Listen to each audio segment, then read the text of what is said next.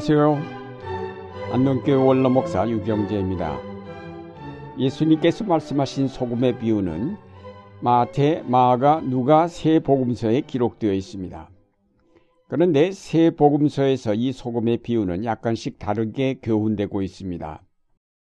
먼저 마태복음을 보면 너희는 세상의 소금이다 라는 분명한 선언이 있습니다. 여기서 너희는 제자들을 가리킵니다. 마태복음서는 제자 훈련을 위한 교과서처럼 쓰인 복음서입니다. 특히 산상설교는 산 위에서 제자들에게만 말씀하신 교훈입니다. 그러므로 마태복음에서는 제자들이 세상의 소금이 되어 부패를 막고 맛을 내야 한다는 선교적 사명을 강조하고 있습니다.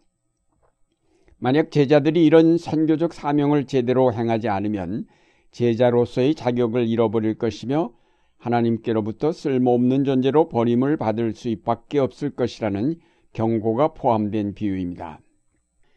이 소금 비유와 한 쌍을 이루고 있는 너희는 세상의 빛이라는 비유를 통해서 예수님은 같은 교훈을 제자들에게 주셨습니다. 이 두 비유의 결론으로 이와 같이 너희 빛을 사람에게 비추어서 그들이 너희의 착한 행실을 보고 하늘에 계신 너희 아버지께 영광을 돌리게 하여라 라는 권면을 주신 것으로 보아 이 비유는 제자들의 세상을 향한 선교적 사명을 강조하고 있음을 알 수 있습니다. 두 비유가 다 함께 세상을 강조하고 있는 것은 제자 공동체인 교회의 사명이 바로 세상을 향한 하나님 나라의 선포에 있음을 교훈하고 있습니다. 마태복음과 달리 마가와 누가는 소금은 좋은 것이다 라는 말로 이 비유가 시작되고 있습니다. 여기서는 대상을 분명하게 지목하고 있지 않습니다. 특히 마가는 너희 가운데 소금을 지니고 서로 화목하게 지내어라 라는 결론 부분을 통해서 소금을 화목과 연결시키고 있습니다. 제자들이나 교회가 지내야 할 어떤 내적 자질을 뜻하는 것입니다. 즉, 교회 혹은 그리스도인들은 화목, 평화, 화평과 같은 신앙적 덕목을 지님으로 교회가 서로 분쟁하지 않고 화목하게 지낼 것을 교훈하고 있다고 하겠습니다. 구약 성경에 보면 소금 계약이란 말이 있습니다. 하나님께서 이스라엘이나 다윗과 언약을 맺으실 때에 소금을 두고 함으로 그 언약의 불변성을 강조하였던 것 같습니다. 마가는 이런 구약적 배경을 생각하며 예수님의 소금 비유를 가지고 그리스도의 피로 이룩된 계약 공동체인 교회가 서로 변치 않는 우정과 사랑을 나눔으로 화목하여야 할 것을 교훈하였던 것 같습니다. 누가의 경우 소금 비유는 예수님을 따르고자 하는 자들에게 주는 희생과 포기의 요구에 관한 일련의 말씀들을 마감하는 결론으로 소개되고 있습니다.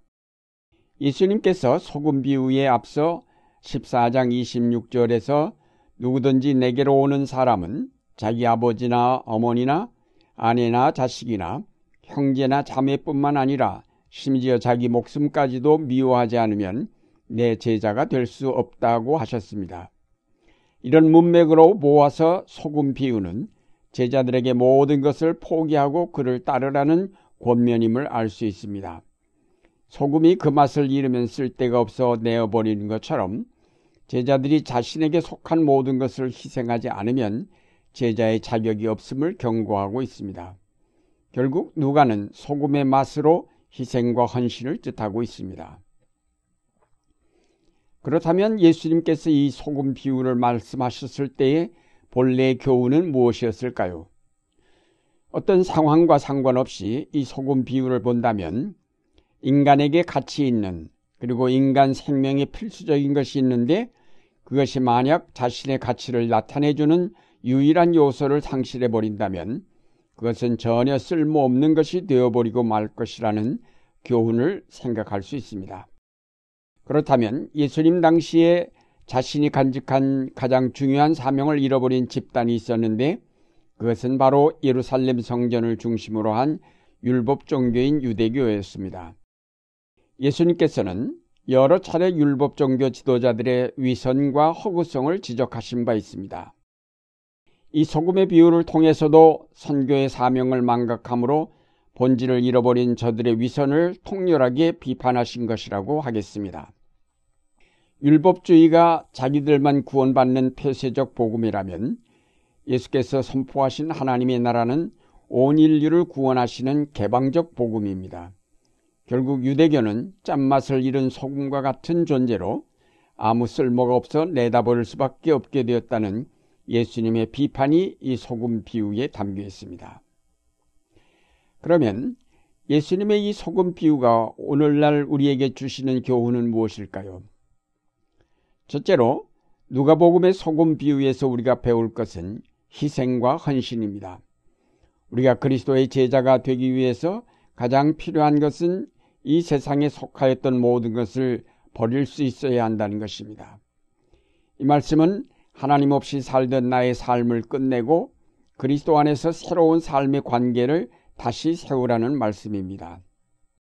하나님을 모신 나의 삶, 하나님을 모신 가족 관계를 새롭게 정립하라는 말씀입니다. 예수를 믿기 전까지는 나를 중심한 삶이었으나 믿은 후에는 하나님 중심으로 모든 것을 생각하고 그 말씀을 언제나 우선하여 복종하는 삶을 이룩하라는 것입니다. 둘째로 마가복음의 소금 비유에서 변치 않는 사랑을 배워야 하겠습니다.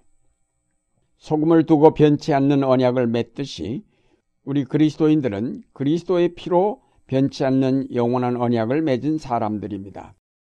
우리는 그리스도 안에서 뗄래야 뗄 수 없는 영원한 관계를 맺은 공동체입니다. 우리는 그리스도의 몸으로 세워진 교회이기에 모든 지체들이 서로 긴밀한 관계를 이루어야 할 것입니다. 만약에 소금이 그 맛을 잃어버리면 아무 쓸모가 없는 것처럼 교회가 이 사랑을 잃어버리면 결국 교회이기를 그만두는 것입니다. 옛날 모든 재물에 소금을 치는 것과 같이 우리의 사랑에 소금을 쳐서 그 사랑이 변질되지 않도록 해야 할 것입니다. 소금을 먹음으로 우리의 생명을 유지하듯이 우리가 날마다 사랑을 새롭게 할 때에 이 교회의 생명력을 유지하여 갈 수 있을 것입니다. 셋째로 마태복음의 소금 비유에서 교회의 선교 사명을 새롭게 다짐하여야 할 것입니다.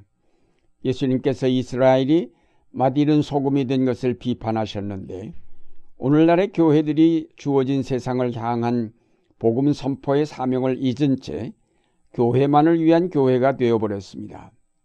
부패한 세상을 변화시키고 맛을 내게 하는 역할이 소금된 교회에 주어진 사명인데 교회는 그 소금을 세상에 뿌리는 대신 자기들끼리만 간직하고 있어 세상은 여전히 썩어가고 그 맛을 잃어가고 있습니다. 그렇다면 오늘날의 교회가 무슨 소용이 있겠습니까? 하나님께서는 쓸데가 없어 내어버릴 수밖에 없으실 것입니다. 속히 교회들이 자기 교회 중심에서 벗어나 세상을 향한 교회로 거듭나야 하겠습니다. 소금이 물에 녹아야 부패도 방지하고 살균도 하며 맛도 낼 수 있는 것처럼 교회가 세상 속에 들어가 녹아질 때 하나님의 나라가 이 땅에 이루어질 것입니다. 사랑하는 여러분, 사순절 기간을 맞이하였습니다. 영광의 하늘 보좌를 떠나 이 땅에 낮아지셔서 자신을 내어 주심으로 세상을 구원하신 예수 그리스도를 생각하면서 이제 그의 제자된 우리도 그의 겸손을 배워 자신을 언제나 하나님 나라를 위해 희생할 수 있는 그리스도인들이 되어야 하겠습니다. 그래서 먼저 교회를 올바로 세워 화목한 사랑의 공동체를 만들고 그리고 세상을 향해 나가 하나님의 나라를 선포하며 이루어가야 하겠습니다. 맛을 잃은 소금이 되어버린 이스라엘의 유대교처럼 한국 교회도 맛을 잃어버리지 않았는지 우리 자신을 돌아보아야 하겠습니다. 맛을 잃지는 않았어도 세상 속으로 녹아지지 않는 소금으로 남아있지 않은지 우리 자신을 살펴보아야 하겠습니다. 소금이면서 소금의 역할을 제대로 못한 자신들을 돌아보시고 가정에서 이웃에서 사회에서 소금의 역할을 다하시는 여러분의 생활이 되시기를 바랍니다.